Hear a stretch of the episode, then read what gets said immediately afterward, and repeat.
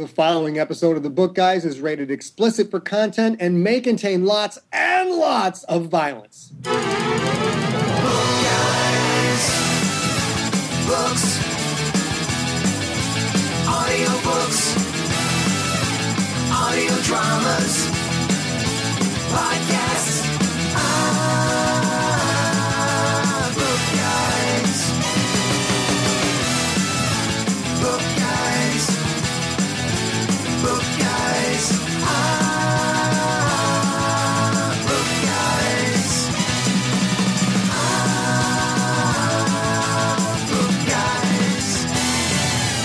Book Guys Show is brought to you by Audible. Go to bookguys.ca/audible and get a free book just for signing up for a free trial.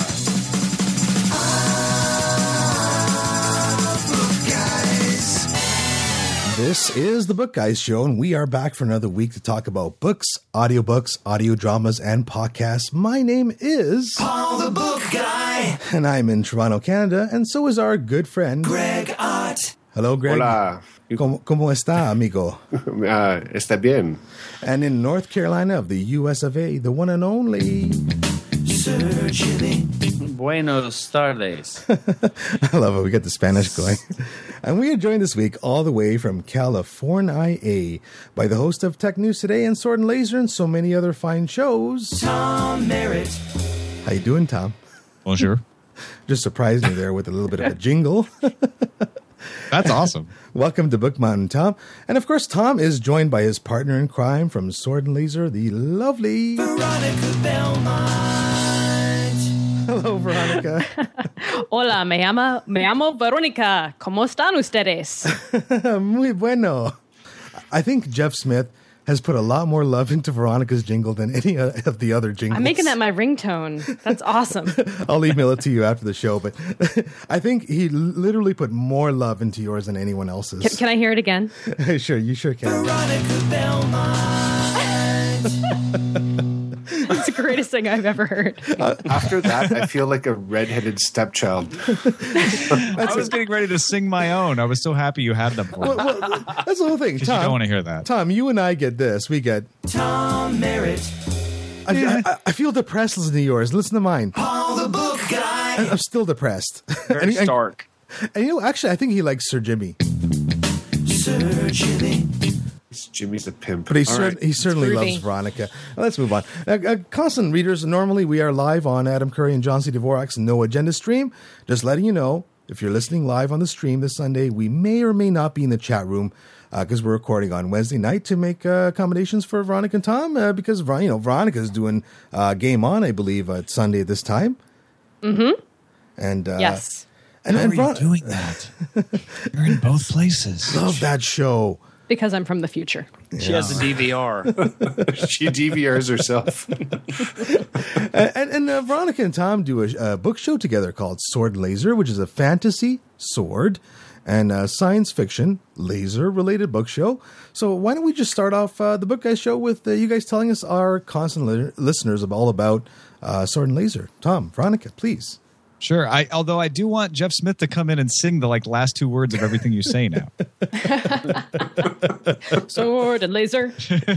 I think you got cancer. You know, nice knowing you. I'm gonna email Jeff Smith. I want a Veronica Belmont full length song. I want him to sell it on iTunes. That'd be rad.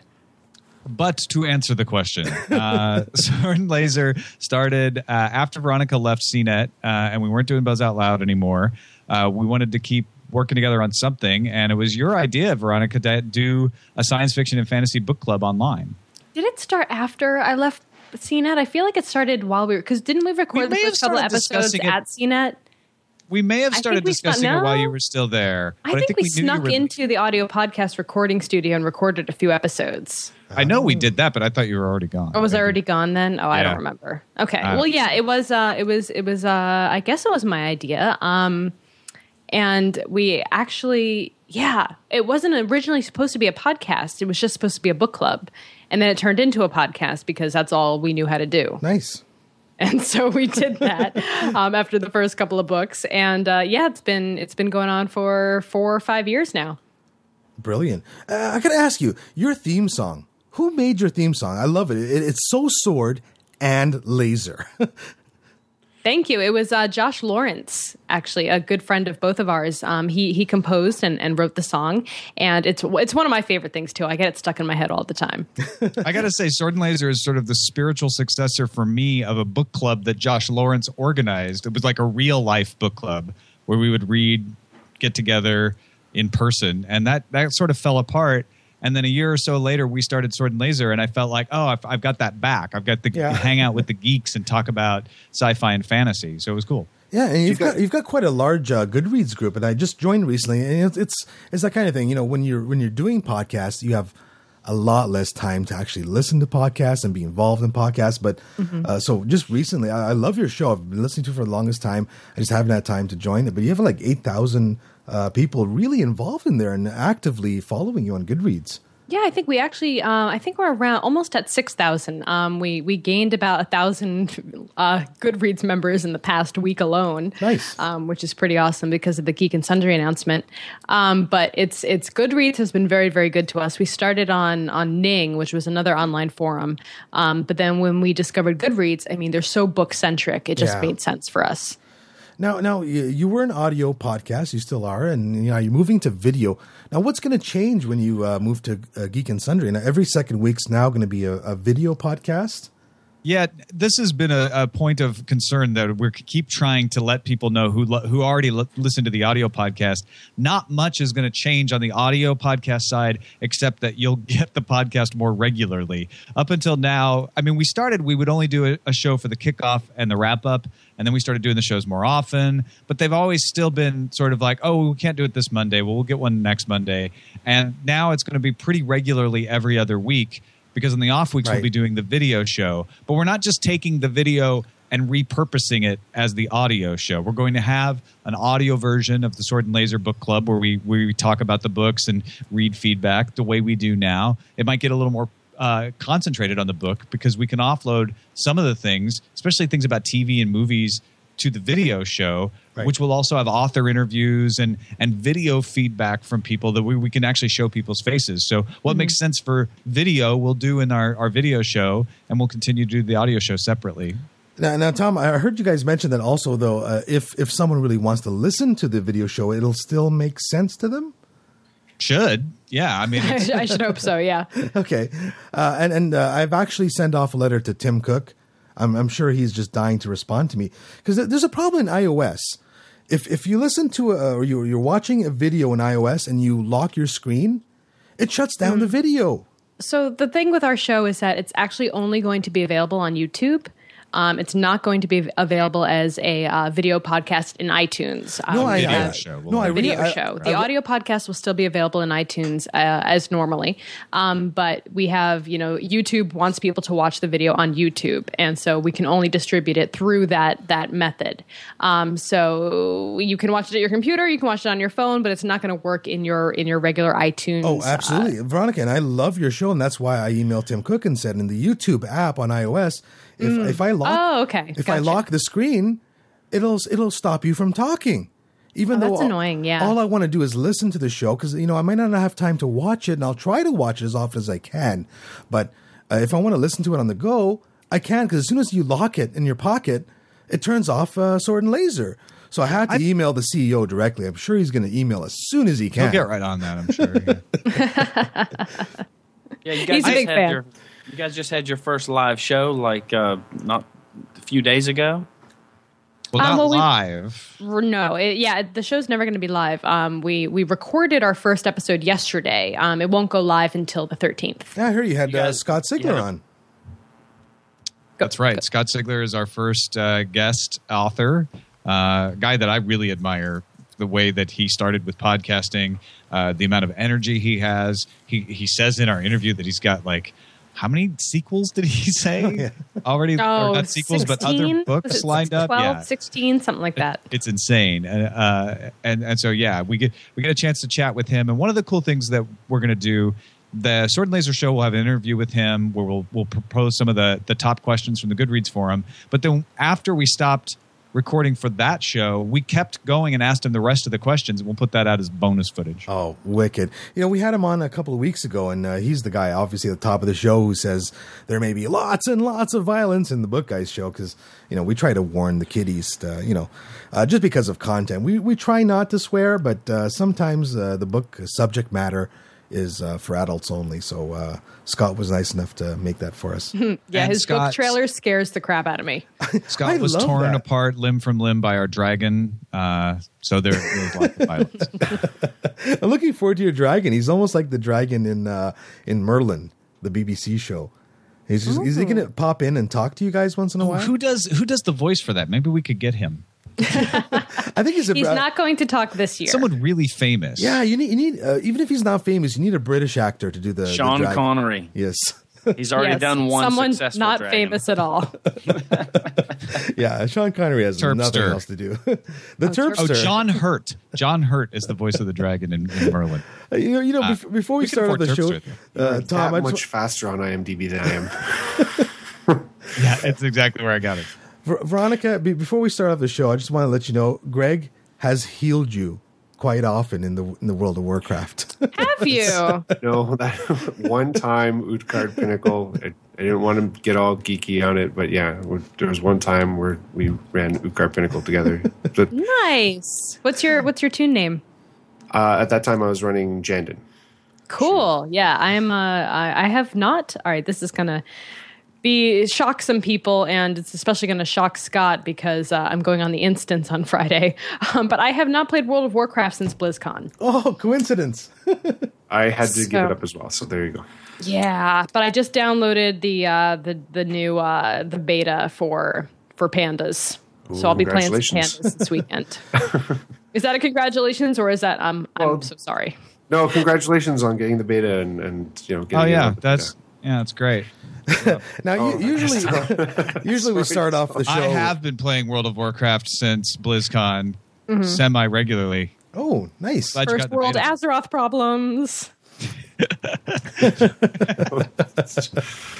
Now, usually review another Warcraft book one of these days. Yeah, I know. We've tried to do some World of Warcraft books, but I had to go cold turkey on those as well.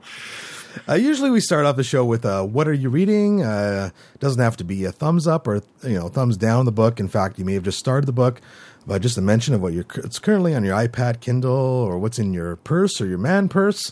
I'm just going to ask, go around the table, Veronica, what's in your purse? Well, right now I am reading our upcoming book pick for Sword and Laser, The Magicians by Lev Grossman. I'm also reading a book for my other book club, Vaginal Fantasy, called The Iron Duke. Nice. Did you know Tom, I did another book club called Vaginal Fantasy? Yes. What's the one you're slogging through? You say you're going to finish it no matter what. Oh, The Heroes. And Veronica, we are aware of Vaginal Fantasy. I believe there's 5e, and you can click on who's talking. It's great. I love that system on YouTube. How'd you get that going? That's a live Google Hangout. Ah, nice. Yeah, okay. So that is really well done. Yeah, really they're a lot of fun. They do that. All that happens automatically. It picks who's speaking based on what camera is outputting audio at that moment. Brilliant. Mm-hmm. Tom, what's in your Kindle, iPad? What's on your nightstand? I am about 3/4 of the way through Empire State on my Kindle app, which was one of our alternate picks back in January, and I just never got done with it. I'm also re-listening to The Magicians, which I have already read, but I just want to kind of refresh myself for the show because that's our April pick, as you mentioned. Yes. And I'm also been listening to Red Seas, Red Skies by Scott Lynch, which is the sequel to Lies of Locke Lamora, which was our last Sword and Laser pick. Brilliant. Mm-hmm. Which I really enjoyed. I don't know if you, Tom or Veronica, know, but Sir Jimmy is the evil book guy because he is not only the owner, but the proprietor and the master chef over at freehollowbooks.com. So quite often when he reads a book, when he's done, he carves out the content and makes it into a hollow book. Yeah. So second use. Sir Jimmy, what's on your nightstand, or on the table where you carve books up? Yeah, what's on the chopping block? Yeah. We've got Rick Lentz, the North of Hollywood. It's a story about a guy and what Hollywood's really like. Ooh, Very nice. And what is Hollywood really like? Who knows? I'm on page 6. Oh, how's it so far? Oh, it's captivating. He's licking his lips. He's dying to carve a big hole in the middle of it and put it on Freehold. Do you carve as you read, or do you wait till the end? No, do you have like six pages carved out already? I can carve much faster than I can read, sir. Okay. Yeah. I was telling Tom earlier, Veronica, I sent Molly Wood a book probably 2 or 3 years ago, and she pulled it out on Mailbag, and she said she was going to keep her hooch inside of it, and it was pretty. It was awesome. Like one of the last Mailbag episodes. Sad to see that show go. So many good shows. And Mr. Greg, what's on your Kindle iPad? Well, I'm going to do the back and forth on book 5 of Song of Ice and Fire with between the Kindle, the audiobook, and the softcover that I got from my friend at the library, Teresa, and also from my friend Teresa from the library. She got the Game of Thrones graphic novel, which just came out, and we'll touch on that a little bit later. She can't put, but she had to give it to me because she can't put this in the high school library. Yeah, something about titty content. Too many breasts. No, that's a lake in South America. too many for the high school library, anyways. But yeah, we'll talk about that. There's more than 2? Is that why there are too many? but I know, Greg, you almost pulled a parachute on book 4 of Game of Thrones, and we'll talk about that later. Okay, I'd like to recant. You almost had a premature parachute pulling on the series. Wow. I think you may have something in common with Tom. He's not too happy with one of those books. I've got what with Song of Ice and Fire. We'll touch on it later. I have never lemmed George R. R. Martin. Why don't we just do this now, Mr. Paul? Okay, I just wanted last episode I made a big deal about saying that Mr. George R. R. Martin was not my favorite because of this book 4. Well, let's play a jingle then, because I love jingles. Fantasy. Let's just screw the show notes. Well, I thought you made perhaps because of the frequency that I did. I do this. No, I know, and we talk daily. You could actually do a recanting jingle. That would be in the real life. Greg and I work at a post printing place, and he's actually my employer. So nice. And we talk daily, and I knew that he was just frustrated with book 4 of the the Song of Ice and Fire, and he was ready to pull the parachute. Book 4. I mean, really, I never get into a book 4 of a series and want to pull the chute. Sorry, Greg, please. I did that, actually. I did that with, what's it called? The Robert Jordan Wheel of Time series. Yeah, I gave up on book 4. Yeah. Oh, you completely, you pulled the parachute, you jumped out the plane? I lemmed it at book 4. Mm-hmm. Wow. Okay. If it wasn't for Paul saying that it was his favorite series of all times, I probably would not have gotten through all of The Dark Tower. Silence. There we go. All right. I got through not only all of The Dark Tower, but most of the ancillary books as well. We should talk about those one of these days. I have a problem. Okay. The thing that I'd like to recant book 4 actually did redeem itself in the last 4 or 5 chapters. It came around, it tied some things up, and it dropped a moderate cliffhanger. Of course, we know that there's supposedly going to be 7 books in this series, so my natural assumption was by the middle of book 4 I would have learned, or I would have met all of the major characters. And would be wrong. And I would be wrong. And so I've come up with a new analogy for this, and I'm guessing that if this story, if this 7 books is a gun, book 4 is him very slowly, very methodically opening up the chamber and looking you straight in the eyes and putting new bullets into the chamber, where all the bullets are characters, because he's going to need them all, because he's going to shoot them off just like he did in book 3. There you go. If characters were bullets, book 4 is him reloading. That was beautiful, Greg. Thanks, I love that. Great. The way George R. R. Martin has told it, it's that he wanted 4 and 5 to be one book, and there was too much. Yeah, and so it would be more like he realized he had 12 bullets and only a 6-shooter, and so he just couldn't fit all the bullets. Yeah, I can see that as well. Mr. Yeah. Greg, Mr. Tom, part of the problem is when you get into a book 4 situation where books 1 through 3 have sold a gajillion copies, is that the editors get more lax with you.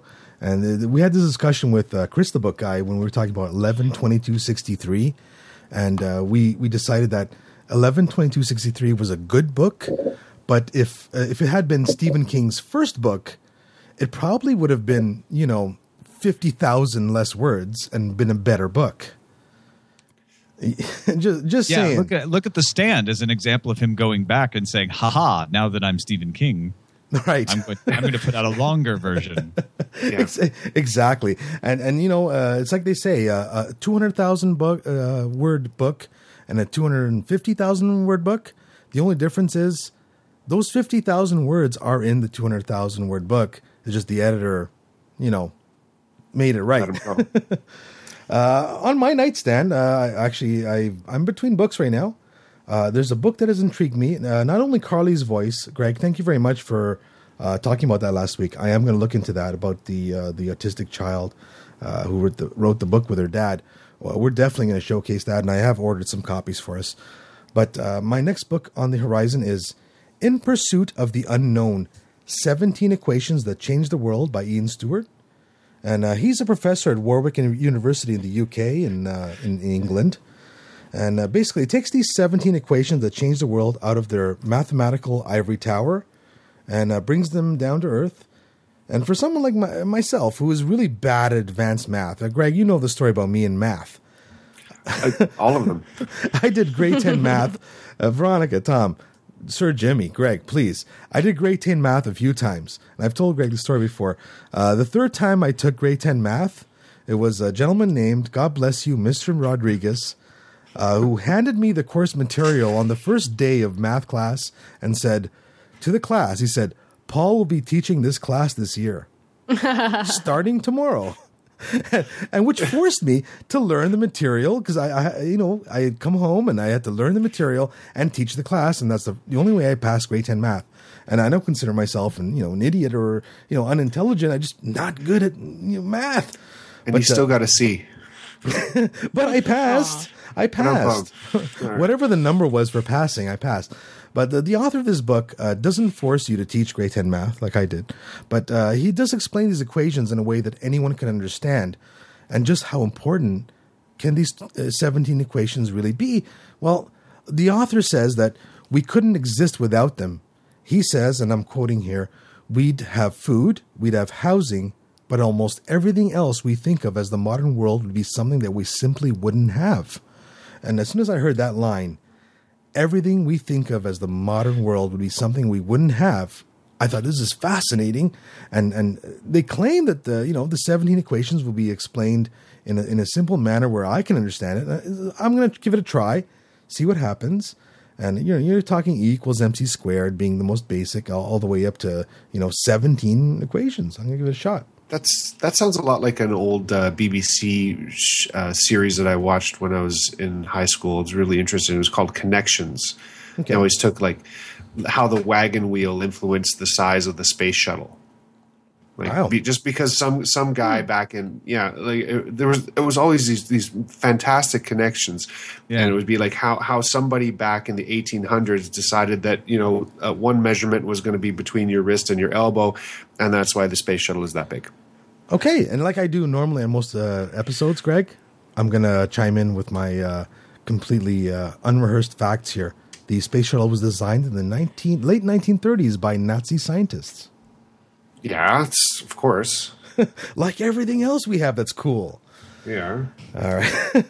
So Skyrim and Skyrim, obviously, duh, Nazi scientists.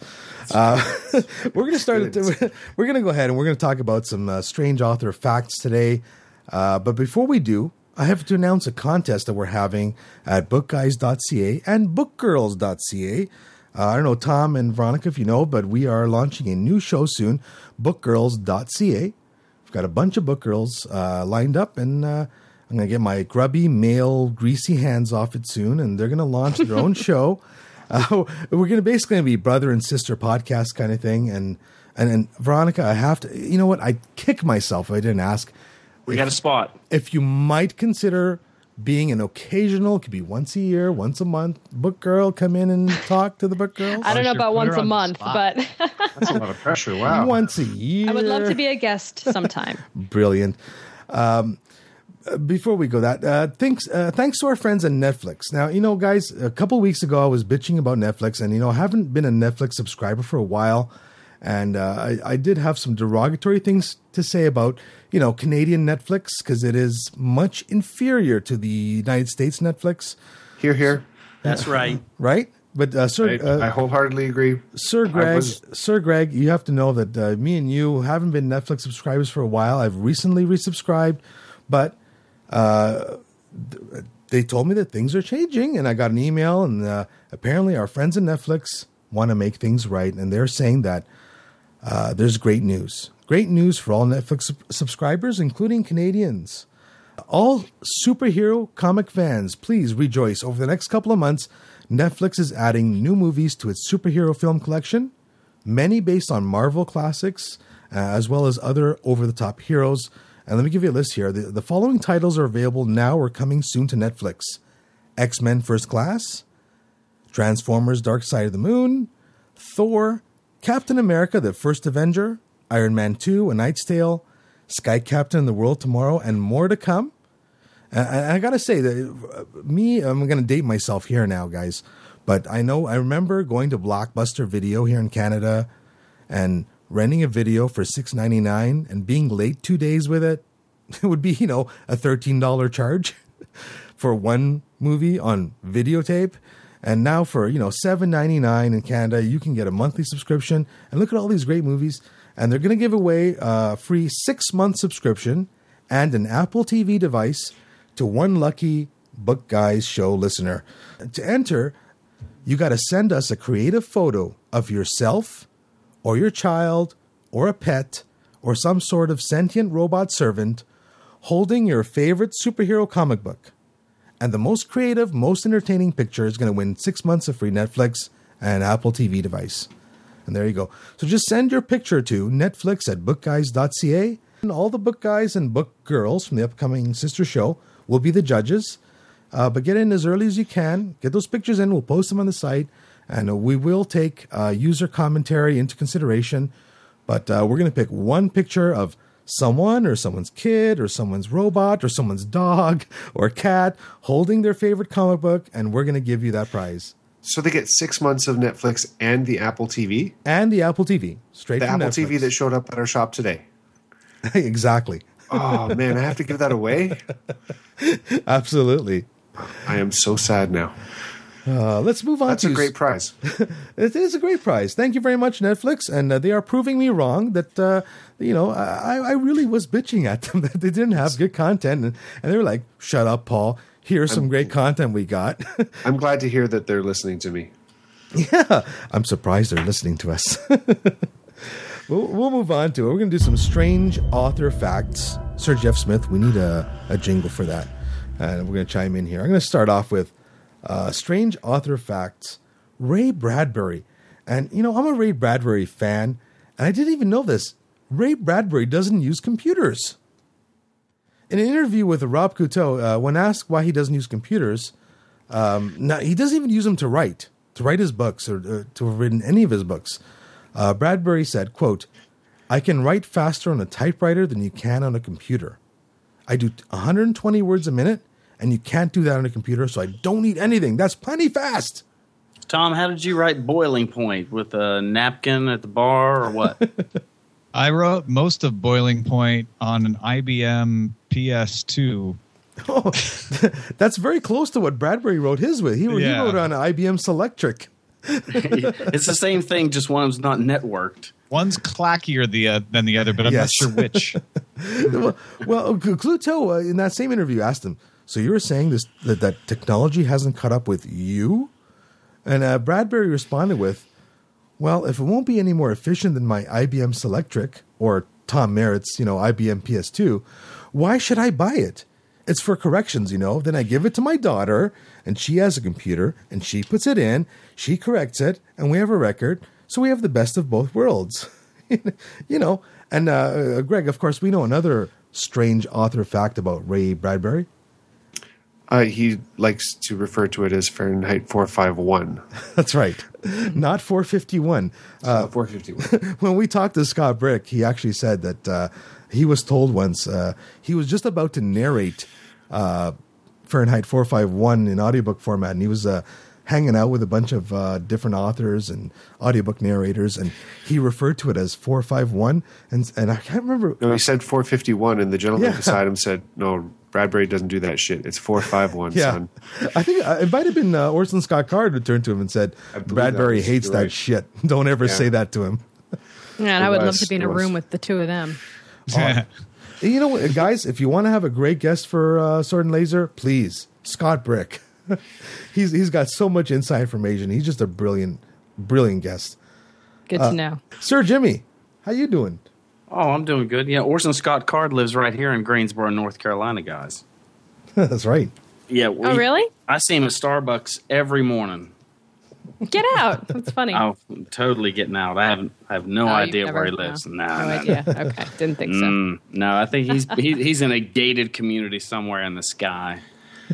I want to jump down here. I want to talk about Peter Dinklage as the new Wolverine. I'm jumping straight to it because I know that these guys are huge fans of Mr. Dinklage. I know. Veronica, Tom, Mr. Dinklage. You know, we will jump around. What do you guys think of Peter Dinklage as Wolverine? I mean, is this really happening? I'm confused. No, well, that can't really be happening. No, according to Marvel, they say that Wolverine is actually 5'2", and Hugh Jackman is 6'2", Peter Dinklage 4'5". Yeah, but Peter Dinklage is actually closer in height to Wolverine than Hugh Jackman is. Peter Dinklage is hot. I mean, I would watch that movie. Yeah, and you know what? Wolverine's a short dude, and Peter Dinklage is only about 5 inches. Shorter than Wolverine, and Hugh Jackman is a full foot taller than Wolverine. So you know, and Peter Dinklage is brilliant. I mean, to me, he's the heart of the HBO TV series. Look, if you can have Elijah Wood play a Hobbit, you can have anyone you want be the right size of Wolverine. So it's all about.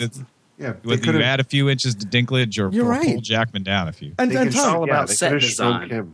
And if we look at the Lord of the Rings movie trilogy, the dwarf in that movie is the tallest guy in the whole cast.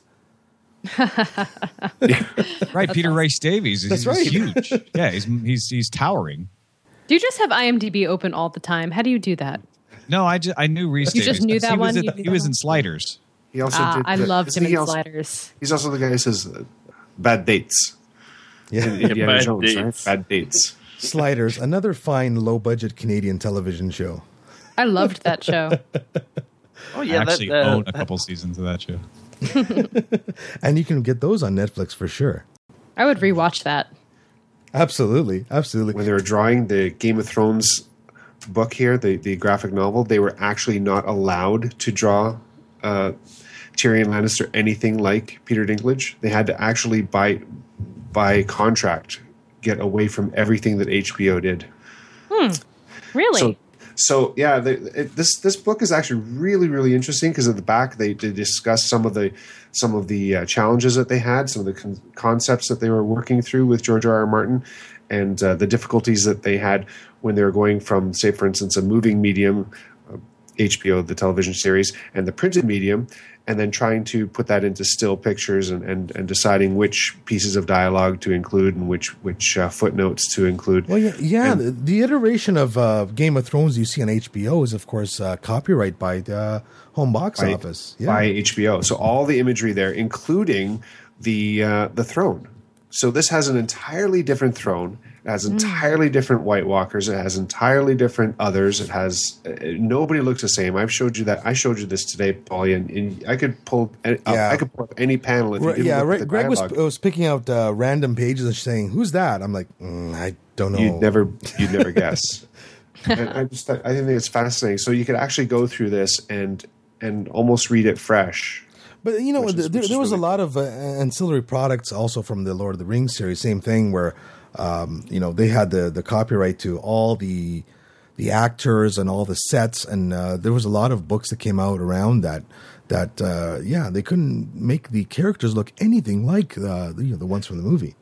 Another point I'd like to mention is that Veronica Belmont's the first person I ever saw on the Iron Throne other than a cast member of HBO. Nice. when she tweeted that the picture. You can also see my what was it? Was that at Comic-Con or was that at WonderCon? I think you can see my badge too on the throne also. Yeah. Well, it kind of takes you out of the moment. Yeah, I think it was WonderCon last year. Was that the plastic one? Because they just brought that. They brought one to Toronto a couple weeks ago that I got to sit on, but I was actually kind of disappointed because it was really narrow and plastic.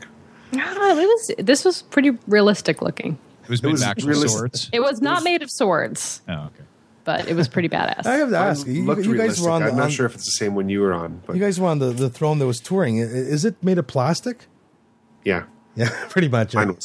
Well, I'm sure. I mean, they can't haul around this iron thing. And it's very well crafted. It looks metal. It's fantastic. I know that there's one. Okay, sad story. Just getting it through security alone. Yeah.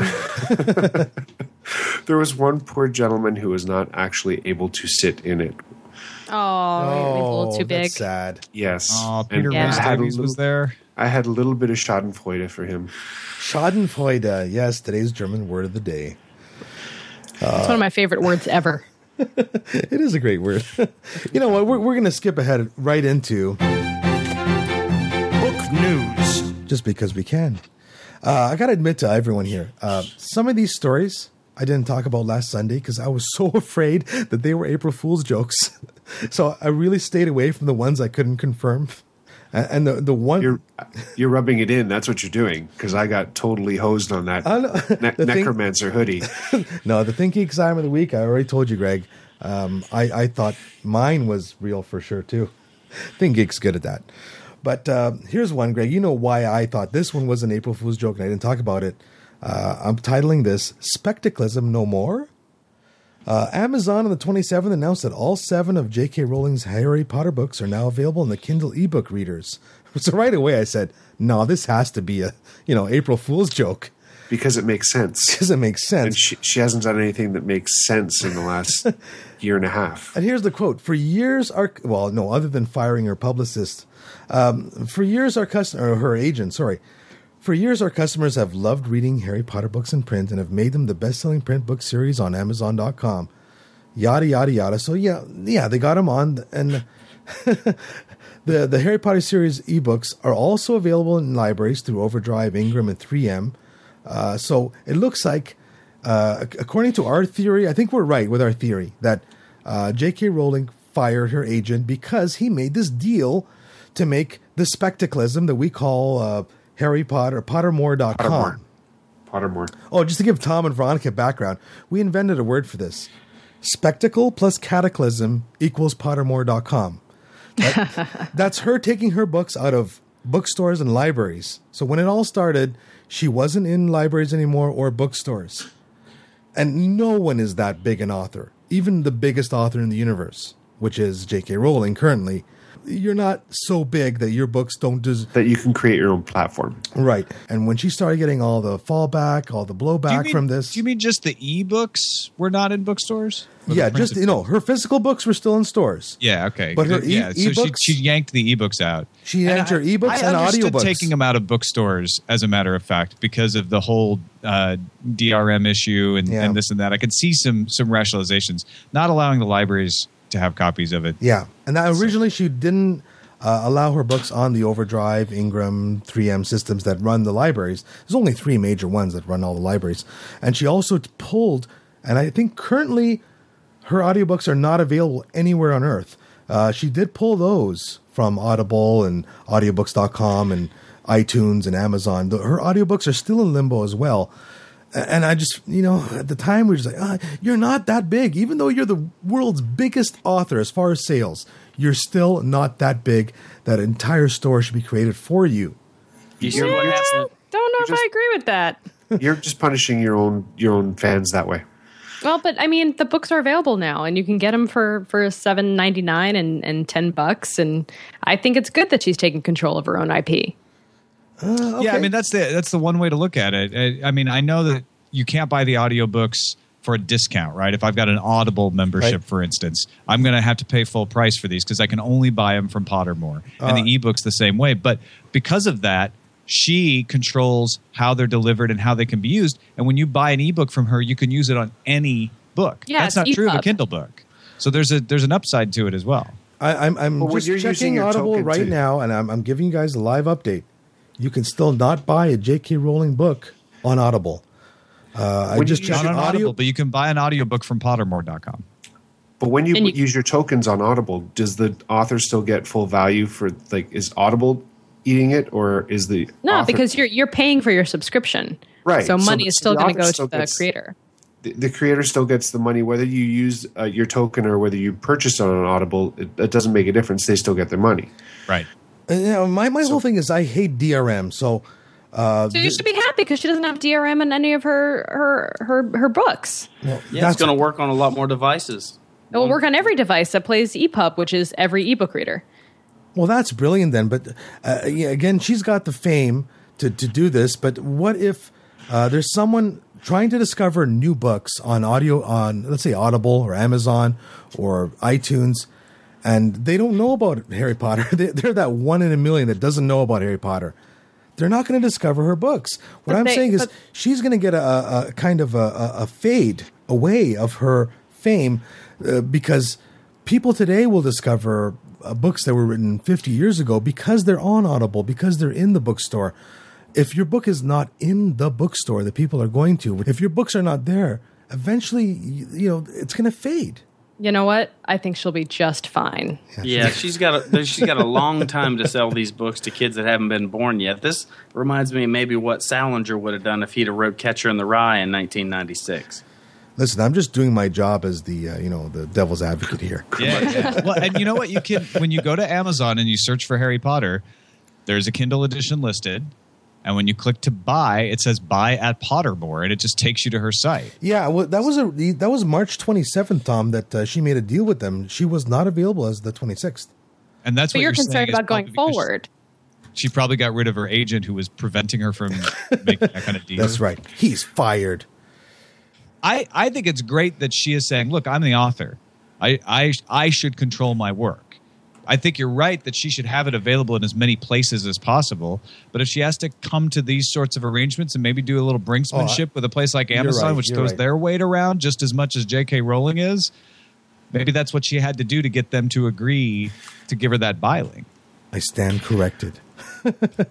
You're right, Tom. And, the authors are it's been the last 5 years. The authors are taking back their power, and you're not seeing these deals where the author gets 10% anymore. I mean, the authors are getting, as self-published authors are getting minimum 70% of the income now. And it looks like she's taking control. Absolutely. Yes. Like Diddy said, content is king.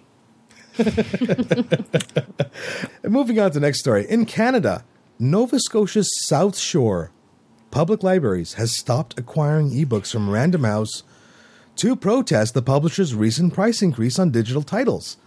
Now, libraries are boycotting Random because what they call unfair ebook pricing. The company began charging public libraries up to 3 times the retail price for downloadable ebooks last month. Here's an example, guys. The price for libraries for a copy of Catherine the Great, Portrait of a Woman by Robert K. Massey, spiked to $85 in late March from $30 in January. And you can buy the same book for $20 to $25 through Kindle or Amazon. Was that a mistake or some sort of logarithm gone back? No, this is price gouging. What they're saying is, well, libraries normally buy books at these inflated prices, or may not, but they have to replace them. They say, well, you have to replace them because they wear out. Physical books wear out. So rather than charging you $20, we're charging you $85 for an ebook. Ebooks don't wear out. So that's the whole point. You don't need a library binding for an ebook. Right.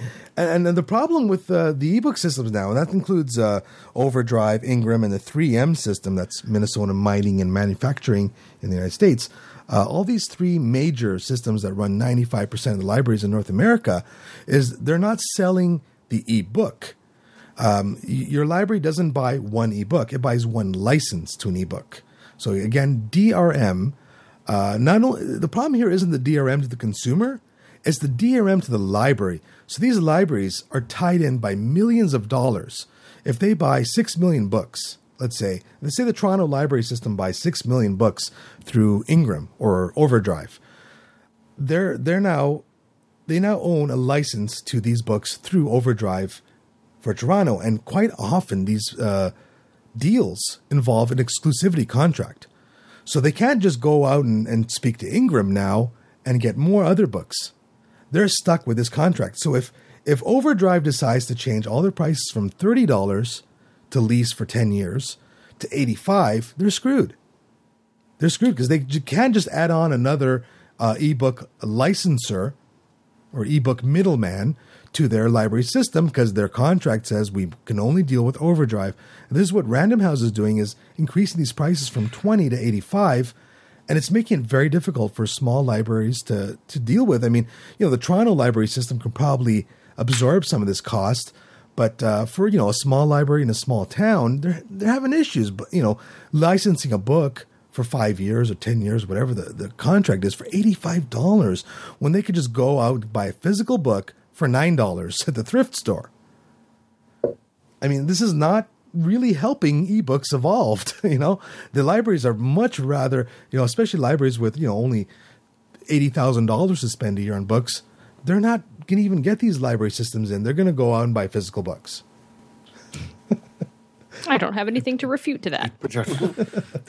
I still think that that's got to be – the $85 has got to be a totally unintentional number. There's someone who got a slap upside the head with a floppy disk after that. Well, you know what? Apparently, this South Shore – and we're talking Nova Scotia, so obviously small market, Mr. Greg. You know that the population in Nova Scotia is – Our set designers from Nova Scotia, so – Oh, there you go. Good things come from them.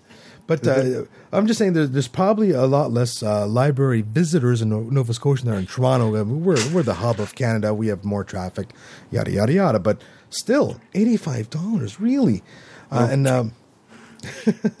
Yeah, Random House, not good. Did you know that you could buy the entire Hunger Games District 12 town for $1.4 million?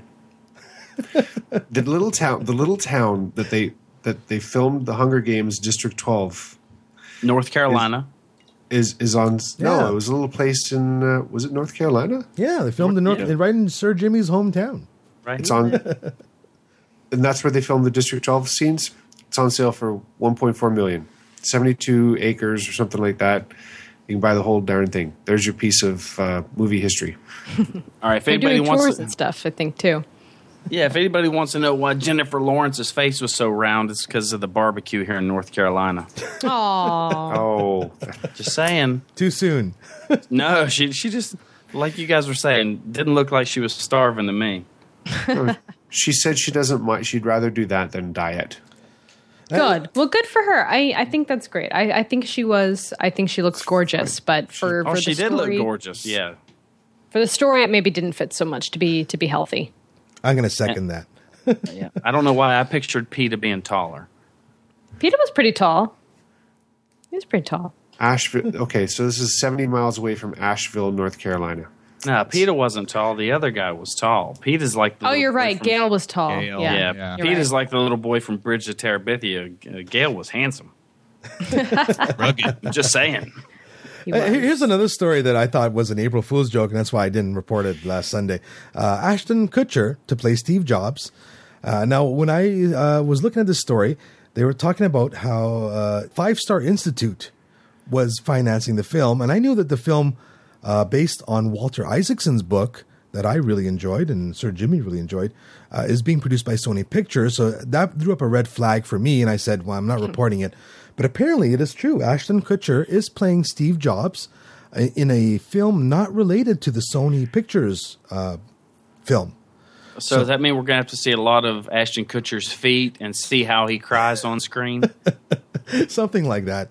But this one is not the Walter Isaacson book. So this is not authorized, not the Sony picture. So we're looking at two Steve Jobs books coming out soon. We're going to see the underbelly. Yeah. One of our Tech News Today fans and Framerate fans sent me a note. He works in the industry back, I don't know, 4 months ago, and said it's going to be Ashton Kutcher. And okay. Turns out he was right. Yeah, yeah. No kidding. You didn't believe him at the time either, did you? I didn't. Well, he really looks like a young Steve Jobs. Yeah, he does. It's really actually pretty uncanny, although I do not like Ashton Kutcher.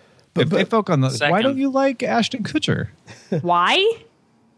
Because he's a scumbag? Oh, okay. I guess that would turn you off. Pretty much covers it. He's a... I mean, I like that he's involved with... Ooh, do that again. I can. What was that, Veronica? What kind of person is he? He's a douchebag. There you go. Yeah! Man, I just want your soundtrack to be in my head at all times. I'll bail you that along with your jingle. I feel bad because I know a lot of people who know him personally, and he works with a lot of startups, and I think that's great, but I just... The whole... Hollywood Playboy thing is very unappealing to me. He seems a little full of himself. He can't help but even smile when he sees the camera facing. Yeah. Oh, what are you going to do? That's in the camera commercial, right? Oh, yeah, that too. He's got it all covered. Let's move on to... Comic books. Do you just have a full orchestra in your studio right now? Yeah, they are here. How is this working? Can I give you the little inside baseball? Paul was working on clips for about 3 months before we ever did our first podcast. That's right. I'm not. It's not even an exaggeration. I love these. We come into work. He's like, "Oh my god, you got to see the one. Listen to this. Listen to this. Listen to this." Eat some steak. Canada's forgotten comic book heroes and their creators is the subject of a feature documentary currently being filmed under the auspices of Winnipeg production company Farpoint Films and Toronto's Middle Child Films. Lost Heroes, A Journey to Recover a Forgotten Part of Canada's Pop Culture, will wrap its shoot this month with footage shot right here in Toronto, Montreal, Vancouver, and L.A., I don't know how LA figures into the whole Canadian thing, but the film is being written and directed by Will Pascoe, Noam Chomsky, who describes the doc as a 70-year story of how we created and then forgot a slice of our own creative heritage. So Greg, I think we're looking at Captain Canuck. It's going to be Puck, Captain Canuck, Wolverine. That's it. That's all I can think of. wasn't there Sasquatch? Sasquatch, yeah. The whole Alpha Flight, that's right. But other than I was going to say Noam Chomsky, isn't he the guy who did that? All those 9/11. Yeah. He does a lot of political stuff, but we had to suffer through those with comic book wise, Greg. Really? Oh, okay. Who do we have other than Captain Canuck and Wolverine? And even then, in the X-Men films, they took him away from us. Yeah, he was American. In the Hollywood films. I can't think of it. I mean, every Canadian's favorite is Wolverine and then Puck. And then you've got what was Puck's power? He was just a little guy. He was a circus performer. Yeah, and he was hairy. That was our one Canadian superpower. He was like Yoda in episode 2, except without all the superpowers. He was just hairy and small. Yeah, but he bounced around. Remember when Yoda in episode 2, where everyone's like, "Oh my God, Yoda can sword fight," and he was bouncing around. One last comic book story here. Stan Lee has put himself into his latest comic book. Stan Lee is bringing into the pages of his own comic book as a character based on himself who rubs elbows with superheroes. Call it a cameo for the reality TV age. A quote from him: "Somehow, I think the only thing that could tarnish my legacy would be, well." In fact, I can't think of anything that could tarnish it because those things have already been done and nobody can take them back. His new series, Stan Lee's Mighty Seven, which hit stores this week, is inspired by reality television and throws into the mix real-life characters like Stan Lee himself. Stan Lee said, "Everything I'm doing, I'm trying to do in the same way because when I did Spider-Man and Iron Man and all the others, I was trying to do something different." He said there had never been a teenage superhero like Spider-Man. And the Mighty Seven, basically, these superheroes come from outer space, and they come down and they meet regular people, most of them celebrities. He's trying to write them in a reality TV format. So when these superheroes meet and deal with Stan Lee, 89-year-old super comic creator, he's not going to have any superpowers. He's trying to write himself into the story as if he were himself in modern day and meeting these superheroes. And he's introducing other people that are famous and they've agreed to be in this comic book, the Stan Lee's Mighty Seven. And he's having a great time with this. And he said, you know what? This is what I do. I take what's popular and I turn it into a comic book and reality TV series. Here we go. Well, his characters have always been. I mean, that's what made Marvel so successful is that all the characters were grounded in reality. I mean, Peter Parker was just a normal kid. I think Peter Parker was the first teenage superhero. Well, sure, and he was the first superhero who had difficulty, had problems. He wasn't Superman, who was just all omnipotent. You know, that was what made. That's what Stan Lee has always said set his characters apart, is the fact that they had internal conflict and yeah. Just like, you know, regular, absolutely, normal, everyday people. I got one more. Didn't Stan Lee do that show, Who Wants to Be a Superhero? Oh, I didn't know about that one. It was on Sci-Fi Network here in the States. Well, you know, like we're 2006, 2007. We're in Soviet Kazakhstan. We get everything like 5 years later. One of the Mighty Seven's superheroes is going to be named Laser Lord. I wonder if one of them's Sword Guy. Ooh, that'd be so cool. Sword and Laser. It'd be Sword Maiden. we got one more story here in news, in the book news, and I know you guys got to go. We all got to go. But, you know, since you guys love the jingle so much, why not this one? Food and drink. Food and drink. I rarely play that one on this show. I don't think I've ever played it, actually. Well, are you guys drinking anything tonight? sure you did. I'm drinking wine, but nothing too fancy. We love to hear your wine choices. You know, I got to say, Veronica, Tom, I'm going to miss the What Are We Drinking segment. Are you still going to do that? We still do it on the audio show. Oh, brilliant. Yeah. Brilliant. Mm-hmm. Okay, that's good. Usually something from Trader Joe's. Usually. Almost always, yeah. Food and drink. German firm. Greg, you have to help me here. Greg is our Deutsche representative here. Korefe. Korfe. Yes. They have made the world's first edible cookbook. So the pages of the book are made of 100% fresh pasta, and they become the layers of the lasagna that the recipe teaches you how to do. How cool is that? So you buy the book. You flip through it, you read the recipe, and then the actual book itself becomes the layers of the lasagna. And there's a link over at bookguys.ca or bookgirls.ca, your preference. That reads delicious. It reads delicious. Tom and Veronica, I want to thank you so much for joining us today. Really, thank you for having us. It was fun. Absolutely. Thanks for having us. It was a good time. This is good times. And where can people find your video podcast, your audio podcast? Please plug away. Shameless plugs. On YouTube, it's at youtube.com/geekandsundry or swordandlaser.geekandsundry.com. And our regular website is swordandlaser.com, and all of our discussions are on Goodreads. Brilliant. Go subscribe. Yes, please. Do it now. It's a great show. It's one of my favorite book shows. And that music means that it's time to go.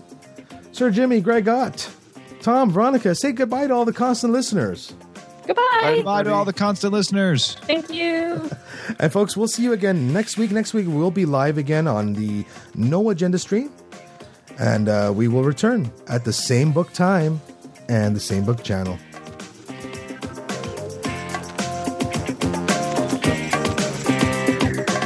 Stay tuned, book readers and book listeners. Paul the Book Guy will be back next week. Same book time, same book channel.